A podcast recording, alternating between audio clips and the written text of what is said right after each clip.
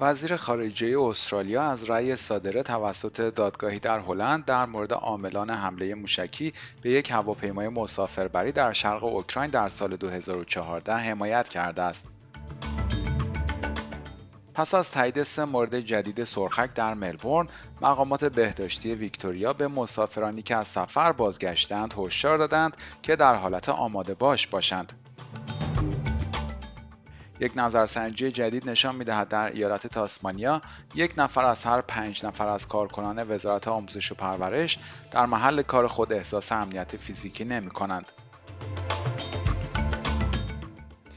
درود بر شما شنوندگان گرامی این پادکست خبری امروز 18 نوامبر 2022 رادیو SBS فارسی است که من مهدی قلیزاده اون رو تقدیم حضورتون می‌کنم دادگاهی در هلند سه مرد را در قتل 298 سرنشین پروازی که در سال 2014 در شرق اوکراین سقوط کرد به دلیل شلیک موشک بین هواپیمای خطوط مالزی گناهکار شناخته است.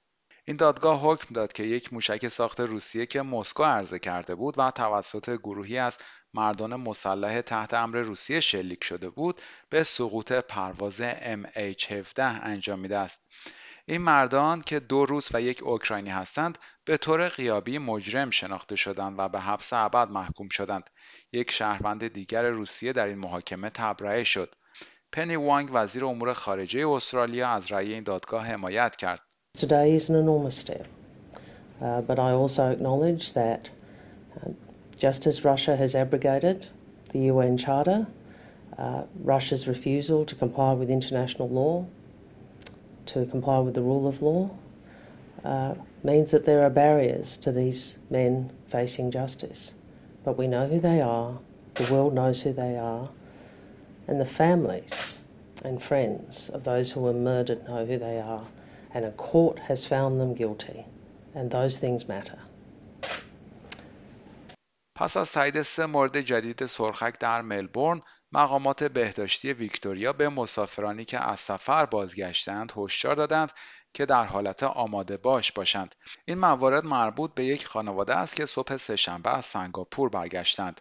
به مسافران پرواز QF36 کوانتس و افرادی که بین ساعت 6 و 10 دقیقه صبح تا 8 و 40 دقیقه صبح روز سهشنبه 15 نوامبر در ترمینال ورودی پروازهای بین المللی بودند گفته شده است که تا سوم دسامبر مراقب بروز علائم باشند علائم سرخک شامل سرفه، آبریزش بینی، گلودرد، تب و بوسورات پوستی است و می تواند 7 تا 18 روز پس از قرار گرفتن در مرض این بیماری ایجاد شود.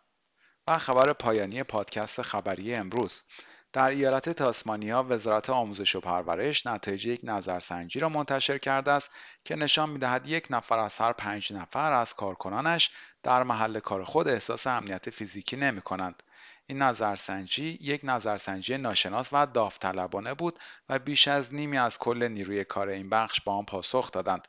این نظرسنجی همچنین نشان داد یک نفر از هر چهار نفر از کارکنان در این بخش در مورد بیان نگرانی های خود مطمئن نیستند. 73 درصد از پاسخ دهندگان از شغل خود ابراز رضایت کردند.